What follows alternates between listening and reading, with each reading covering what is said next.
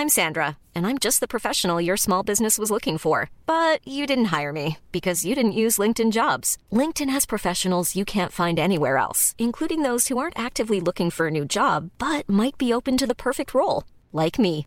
In a given month, over 70% of LinkedIn users don't visit other leading job sites. So if you're not looking on LinkedIn, you'll miss out on great candidates like Sandra. Start hiring professionals like a professional. Post your free job on linkedin.com/people today.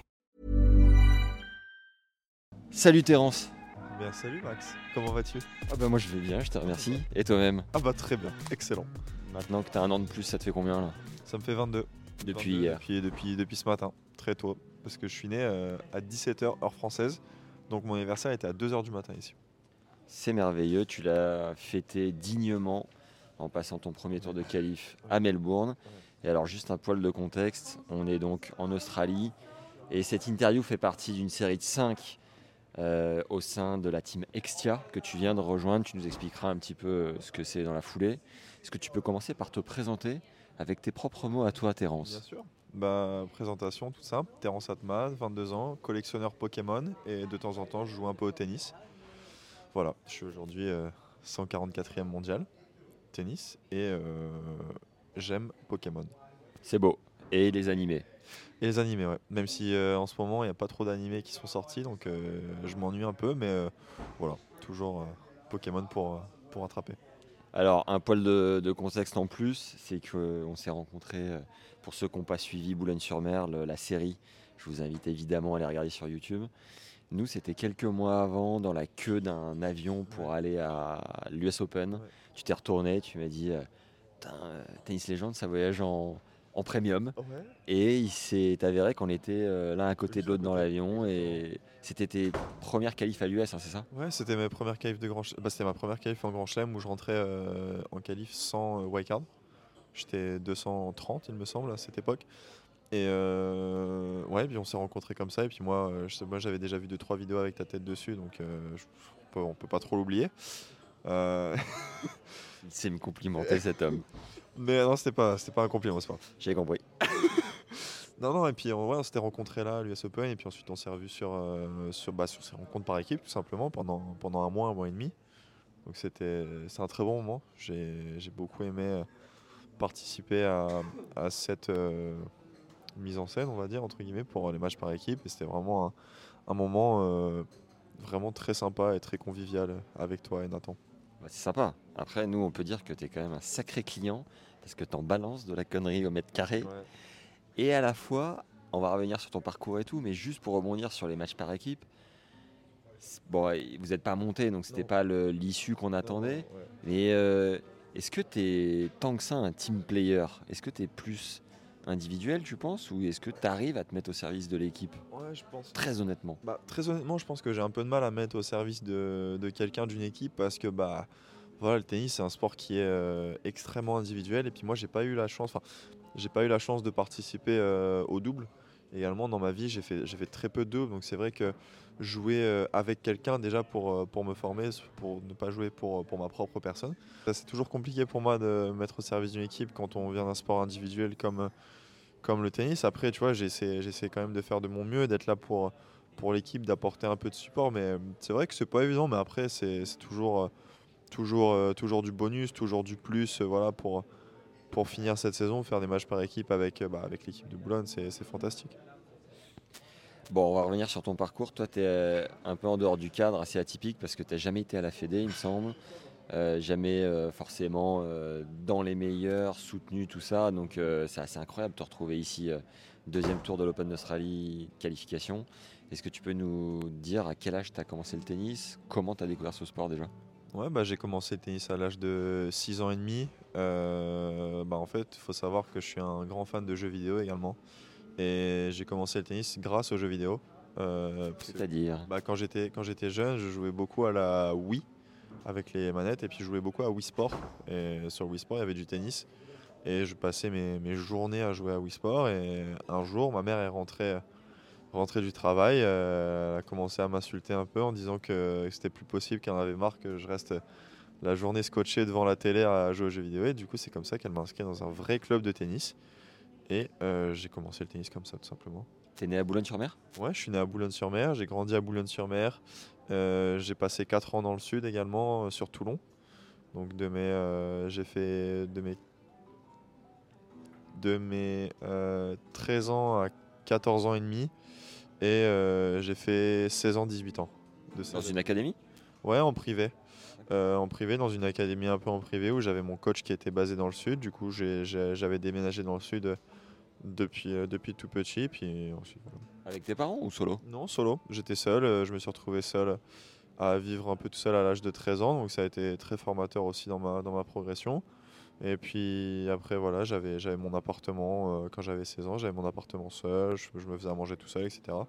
Au début, c'était pas, pas facile, mais j'ai appris à cuisiner. J'ai appris pas mal de choses. Ma mère m'a bien guidé. Elle essayait de venir quand même le, le- plus, le plus de fois possible dans le sud. Parce que c'est quand même des voyages qui étaient assez longs. de Boulogne-sur-Mer à Toulon, c'est quand même 1000 km. Donc c'était pas évident.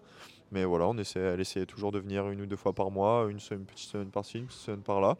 Donc euh, non, le temps, le temps est passé très vite et je me suis pas trop ennuyé durant cette période alors que j'étais très loin de ma famille, que j'avais personne qui, euh, qui parlait de ça. Donc non, c'était cool. C'était quoi ton plat signature à l'époque?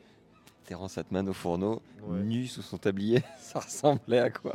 Ça ressemblait à pâte carbonara. Ouais. J'a- J'adore, je, je- je fais des très bonnes pâtes carbonara, je vois, rien de spécial. On met des légumes ou pas là-dedans? Ouais, bien sûr. J'achetais euh, à l'époque, enfin, j'achetais des légumes surgelés que je, que je faisais cuire euh, moi-même, plus derrière après des pâtes et tout. Euh, après, de toute façon, les repas ils sont copieux en tant que sportif. hein, ça reste euh, beaucoup de viande blanche, beaucoup de féculents, beaucoup de prod. Donc au final, les plats sont pas très compliqués à faire.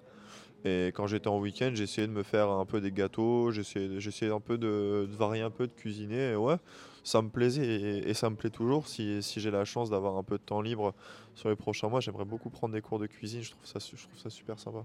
On va faire un petit vlog ensemble là-dessus, je pense. Il y, a- il y a des choses à, il y a des choses à dire. Avec grand plaisir. Ouais, moi ça m'intéresse. J'aime j'aime beaucoup euh, un peu tout faire. Donc euh, j'aime bien toucher à tout. Donc c'est vrai que la cuisine, pour moi, c'est c'est intéressant. Puis euh, ouais, pourquoi pas. Est-ce que tu peux nous faire ta progression non classée à numéro, étape par étape? Ouais. Avec, je sais pas si tu as les âges, c'est peut-être un peu plus compliqué ça, mais. Je me souviens. Je me souviens. Euh, j'ai eu mon premier classement à l'âge de 10 ans, j'étais 35. Ensuite, euh, après, entre, je suis désolé, mais entre 11 et 13 ans, je me souviens plus trop. Ouais, pas Je grave, sais. les- les- le, le jump des classements. Ouais, je sais qu'à l'âge de 13 ans, j'étais 4-6. Euh, et que pour mon anniversaire. Entre 35 et 4 ça fait quoi? Bah justement, je sais, je sais plus trop et j'ai pas envie de dire de, de bêtises à la caméra, mais euh, il me semble que j'ai fait 35, 30, 30, 15, 4, 15, 4, 15, 15, 4, 6.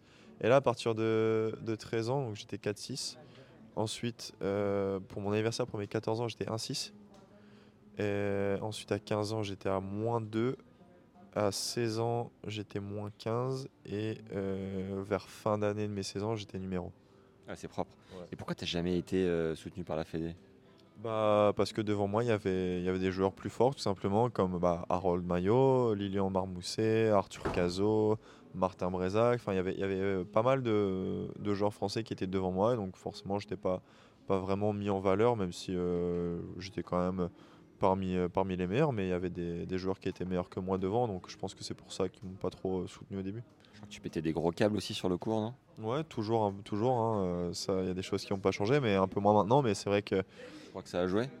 Ouais, bien sûr, ça a joué. J'ai un tempérament qui est très, très nerveux sur le terrain. Je suis très perfectionniste, donc euh, dès que, dès que surtout quand j'étais plus jeune et que j'avais pas cette maturité pour me dire, bah voilà, j'ai pas besoin de, de jouer top 10 pour gagner des matchs.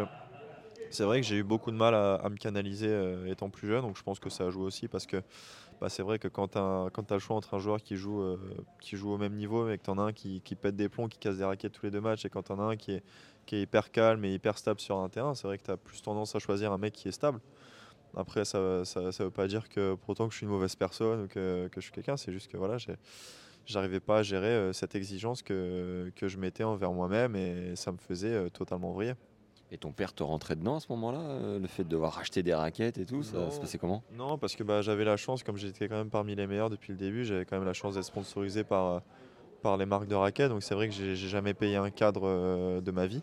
Et eux te mettaient pas euh, forcément de barrière? Non, pas forcément, parce que bah voilà, ils savaient un peu comment j'étais, ils savaient pourquoi ils m'avaient signé, et puis non, ils ont toujours été, toujours été cool avec moi. J'ai dû racheter peut-être aller peut-être trois ou quatre cadres euh, depuis, euh, depuis, depuis tout jeune, quoi. Mais non, c'est vrai qu'ils ont toujours été sympas avec moi, toujours été cléments sur, sur les raquettes cassées, sur, sur tout ça. Mais c'est vrai que maintenant, c'est un peu différent. Maintenant, je commence à me rendre compte quand même que, bah, voilà, c'est, on peut, on peut, on peut, on peut casser des raquettes, tout ça, mais voilà, c'est pas, c'est pas quelque chose à faire.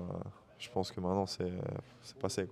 Est-ce que ça te rendait dingue particulièrement de pas forcément être dans le giron et soutenu comme les autres? Première partie de question. Et est-ce que ça t'a donné un fire? Si oui, est-ce que ça t'a donné un fire supplémentaire? Ou sinon, est-ce que euh, tu es heureux d'être là tout simplement avec moi à cette table? Ouais, je pense, je pense que ça a joué un peu dans ma progression. Je pense que euh, quand j'ai vu bah, que, mes copains étaient soutenus et pas moi, c'est vrai que ça m'a ça m'a piqué un peu euh, dans mon ego et dans mon, dans mon mental. Donc c'est vrai que je pense que ça, ça a allumé un peu un feu en moi euh, qui a fait que, que voilà, que j'avais peut-être envie euh, inconsciemment de prouver à tout le monde que, que, moi aussi je pouvais être un bon joueur et que je méritais ma place ici parmi, parmi les meilleurs Français. Et ouais, je pense que ça a contribué un peu, un peu à ça. Après, maintenant, j'ai plus rien, plus rien entre guillemets à, à, à leur prouver, tu vois même à, qui que ce soit, mais euh, je joue pour, pour moi-même maintenant. Mais c'est vrai que plus jeune, ouais, ça, ça peut être euh, un élément déclencheur, entre guillemets, qui a un peu accéléré le processus sur, sur ma progression, je pense. T'as arrêté l'école à quel âge? Euh, J'ai un parcours aussi atypique sur l'école. Il faut savoir que j'avais des horaires aménagés en sixième. En fait, j'avais que les cours principaux le matin. Et c'était un accord que j'avais avec mon collège. Et puis l'après-midi, j'arrivais à m'entraîner librement. Après quoi les, les, cours non principaux? Bah. Techno? Ouais, j'avais des cours non principaux comme techno, SVT, euh, physique, chimie, sport. Tout ça, ça saute Bah tout ça, non, tout ça, ça sautait pas, mais euh, disons que ça, je l'ai rattrapé quand j'avais le temps. Et voilà, en cours principal, j'avais forcément le français, mathématiques, histoire géo, anglais, euh, tous les cours vraiment principaux étaient mis au matin. Et puis après, une fois que j'ai fini cette sixième, après voilà, on a décidé d'arrêter complètement et de passer au CNED. Donc euh, j'ai fait le CNED de la cinquième à la troisième, j'ai passé mon brevet et une fois que j'ai passé mon brevet, après j'ai complètement arrêté l'école. Arrêté le CNED, j'ai été, j'ai complètement arrêté parce que bah, voilà, j'avais plus le temps avec euh, mes entraînements. D'ailleurs, à partir de 14-15 ans, je commençais à vraiment voyager autour du monde. Donc ça n'a pas été, euh, ça pas été simple aussi de, de mixer entre l'école et le tennis. Et j'ai fait un choix, un choix d'arrêter l'école pour me consacrer à 100% au tennis. Et aujourd'hui, je ne regrette pas. Non.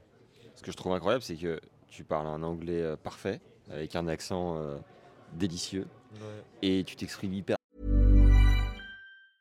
Hiring for your small business? If you're not looking for professionals on LinkedIn, you're looking in the wrong place. That's like looking for your car keys in a fish tank. LinkedIn helps you hire professionals you can't find anywhere else, even those who aren't actively searching for a new job but might be open to the perfect role. In a given month, over 70% of LinkedIn users don't even visit other leading job sites. So start looking in the right place. With LinkedIn, you can hire professionals like a professional. Post your free job on linkedin.com slash people today. Pas bien en français, euh, enfin, comment comment t'as continué de te former en fait? Parce que tu pourrais être... Euh, ouais, déjà, t'étais pas censé être bilingue forcément. C'est quoi ta manière à toi de, de, de, de d'avoir continué d'apprendre en fait ouais, bah, euh, Moi je suis quelqu'un euh, de très passionné sur un peu tout ce que je fais. Donc euh, après j'ai eu la chance parce que ma mère, ma mère est bilingue aussi à la base. Donc ça m'a beaucoup aidé. On faisait beaucoup de cours d'anglais ensemble déjà dès, depuis tout petit. Donc ça a aussi un peu contribué. Et puis après voilà j'essaie de m'exprimer proprement. J'essaie de de pas trop bafouiller, de pas trop mixer entre guillemets les mots. Donc et puis l'accent, ouais, j'essaie d'avoir le, le, le, meilleur accent possible, d'essayer de m'exprimer du mieux que je, je puisse, mais, euh, mais voilà.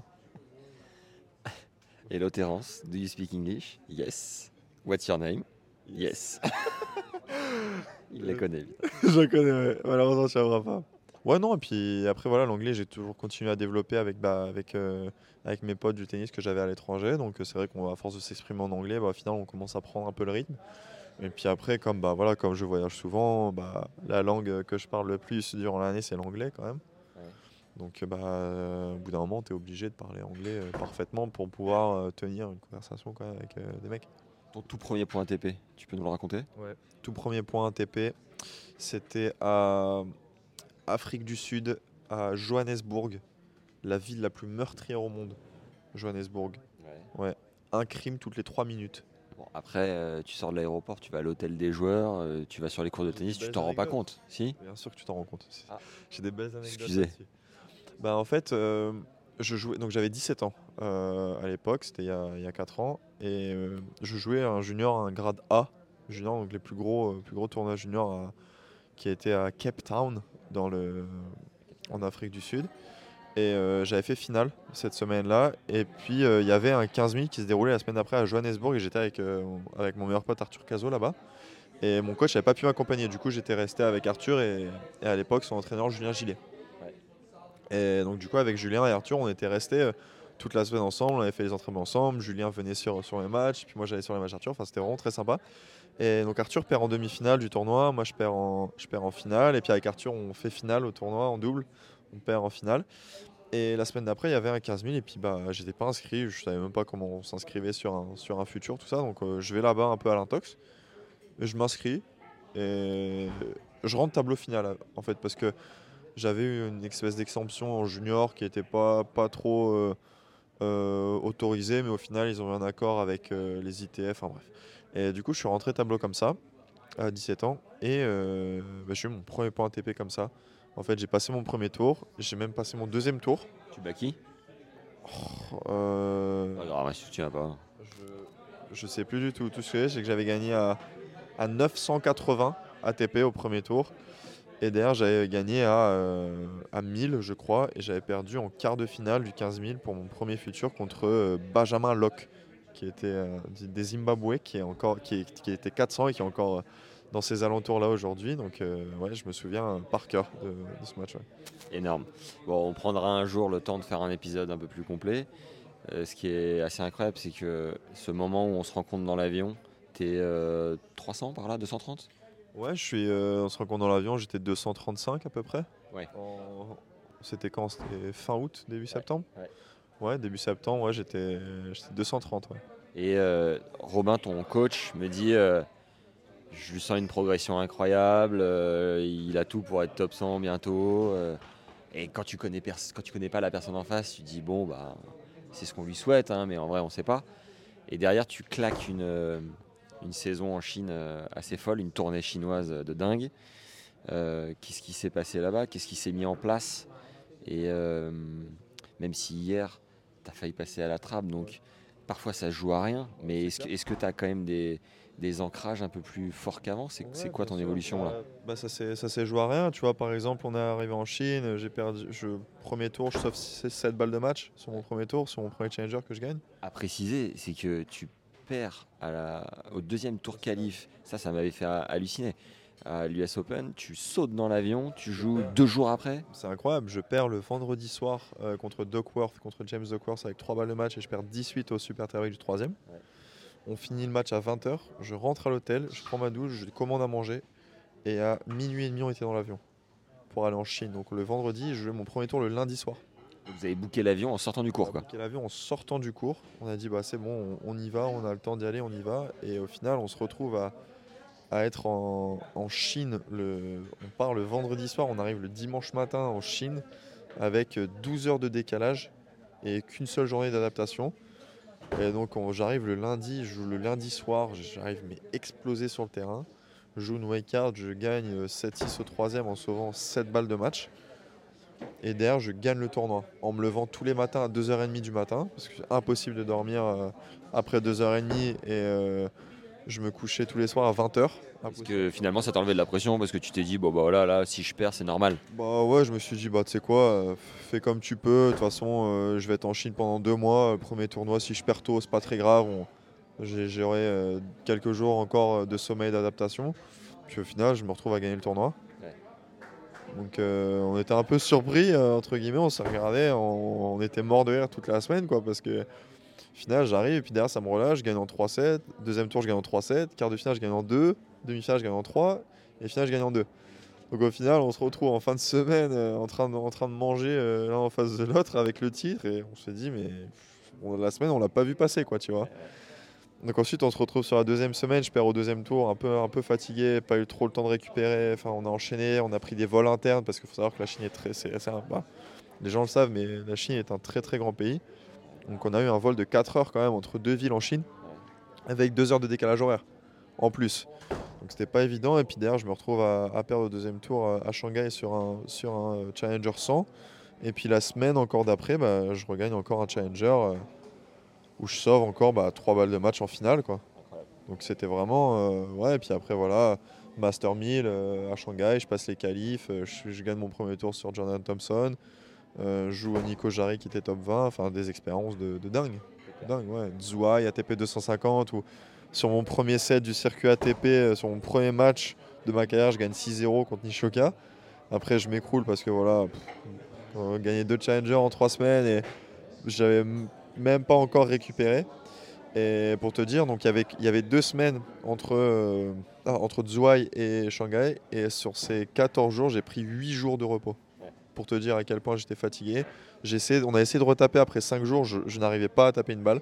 J'étais, mais vidé, épuisé, euh, à un point, un squelette. J'ai même hésité à rentrer en France. Et au final, on a poussé, on a réussi à faire Shanghai, j'ai très bien joué. Puis ensuite, derrière, on est rentré en France, j'étais complètement explosé. Et après, j'ai fait ces matchs par équipe, malheureusement un peu, un peu fatigué, un peu, un, peu, un peu dans le trou. Mais, euh, mais voilà, après, c'était une superbe expérience quand même. Bravo. Bon, désolé pour le bruit, hein. on est dans le resto euh, quatrième, il y a une qui claque qui m'en dingue. Mais euh, on est bien quand même, ne t'inquiète pas, Terence. Ouais, ouais. Ouais, toujours. Hein. T'as quoi? T'as une sieste de prévu dans pas longtemps? Non, non j'ai entraînement. À quelle heure? 16. On va la jouer fine. Ok, donc ça se goupille bien, tu euh, mets de la confiance de côté, tu as des super résultats. Là, tu es dans, un peu dans une autre dimension, tu es 140. deuxième tour au calife. Comment tu l'appréhendes ce deuxième tour Ouais, bah, je l'appréhende super bien. J'ai passé mon premier tour hier à stress. Euh, j'étais un peu stressé. Euh, j'ai pas très bien géré le premier set hier, mais j'ai quand même réussi à m'en sortir. Euh, au passage, j'aimerais quand même remercier les, fans français qui étaient, euh, qui étaient présents sur le bord du groupe, qui m'ont vachement aidé. Il y avait un groupe d'une quinzaine de Français qui se levaient à tous les points, qui mettaient de l'ambiance. Et je pense qu'ils m'ont vraiment aidé à passer au-delà de cette, de cette barrière un peu de je joue mal, je suis pas bien, euh, j'y pas. Et au final, j'ai réussi quand même à trouver du positif un peu dans, dans, dans, ce que je faisais, même si je contrôlais pas grand-chose. Mais au final, j'ai réussi trouver un peu de positif et ce positif-là à transformer en une force. Et puis au final, après derrière, j'ai réussi à dérouler euh, dans le deuxième set. Et puis après, voilà, dans le troisième set, une fois, voilà, une fois que tu as passé euh, cette étape de stress, après, je commence à me relâcher. L'autre a commencé à se tendre un peu, ça s'est inversé. Puis après, voilà, puis après, ça s'est bien passé. Donc je suis content. Puis voilà, deuxième tour, euh, deuxième tour demain, à appréhender avec, avec sérieux, même si le joueur est moins bien classé. Mais voilà, il faut toujours rester sérieux. On ne sait jamais ce qui peut se passer. voilà, c'est. C'est voilà, je l'ai abordé comme, euh, comme un match, comme un match comme un autre, hein, mais, euh, mais voilà, va falloir rester sérieux, va falloir rester vigilant, et puis il va falloir euh, juste s'exprimer pleinement et essayer d'aller chercher un troisième tour en qualifié. C'est vrai que tu es sérieux là, hein. je te sens sérieux, je te sens concentré. Très sérieux, très concentré, 2024, nouveaux objectifs. voilà, nous on a, pas, on a changé pas mal de choses sur ce foncier, on a amélioré pas mal de choses, donc c'est vrai que J'aimerais euh, essayer de, mettre en place un peu ce qu'on a travaillé le plus rapidement possible pour progresser encore plus vite. Donc euh, non, très sérieux, euh, je me sens beaucoup plus, beaucoup plus mature entre guillemets en tant que personne, un peu dans mon tennis. Donc non, voilà, j'ai hâte de voir ce que 2024 me réserve. Moi, je compte donner à 100% sur chacun de mes matchs et puis après la suite on verra. Hein. Ça, ça, restera une conséquence, mais, mais voilà, je suis content d'être là et on verra comment ça se passe sur la suite. Alors pour conclure, tu as rejoint la team Extia composée de toi-même, Arthur Hinderknecht, euh, Hugo Nice, Nicolas Mahut, Constant Lestienne. Peux-tu nous expliquer ce qu'est cette team et pourquoi avoir euh, choisi d'en faire partie et ce qu'il t'apporte également? Ouais, bah voilà, Extia, c'est euh, une boîte d'informatique détenue par, par Arnaud Frey, qui est bah, du coup maintenant un de mes sponsors majeurs. Arnaud Frey, grand pote de Franck Pack, directeur de ton club à Boulogne-sur-Mer. Tout à fait, bah c'est Franck qui m'a fait connaître Arnaud, on a beaucoup échangé, il m'a expliqué un peu ce qu'il faisait euh, pour les joueurs, ce qu'il aimerait apporter euh, à certains joueurs. Donc c'est vrai que le concept et euh, le concept m'a tout de suite plu et puis voilà et puis aujourd'hui. nous en dire quelques mots? Ouais bah voilà bah, il m'a choisi pour faire partie de sa team. Après Arnaud c'est en majeure partie c'est un soutien financier quand même voilà qui va m'aider qui va m'accompagner j'espère le plus longtemps possible sur ma carrière. Et puis voilà, Arnaud, c'est un mec qui est très gentil, c'est une, très bonne personne aussi humainement. Donc c'est vrai que voilà, c'est un, soutien également moral aussi beaucoup plus que financier parce que voilà si j'ai besoin de, quelque chose de deux trois conseils si j'ai besoin de bah de, quoi que ce soit Arnaud il est toujours là pour moi et je suis vraiment très content d'avoir rejoint sa team aujourd'hui. Et puis j'espère que, que, cette bonne entente et que cette bonne ambiance au sein de, la team va continuer même avec les joueurs euh, de cette team. Et puis voilà j'espère qu'on ira loin ensemble allez bon deuxième tour. Et bah mon gars ouais c'est clair on va aller chercher ça hein. Ciao, ne partez pas tout de suite, je me suis fixé une mission à Melbourne pour vous coacher les légendes, c'est de récupérer le conseil numéro 1 de Goran Ivanisevic, coach du grand favori du tournoi et numéro 1 mondial Novak Djokovic. Abonnez-vous à notre newsletter gratuite en lien juste en dessous dans la description pour recevoir le sésame du vainqueur de Wimbledon 2001, c'est cadeau.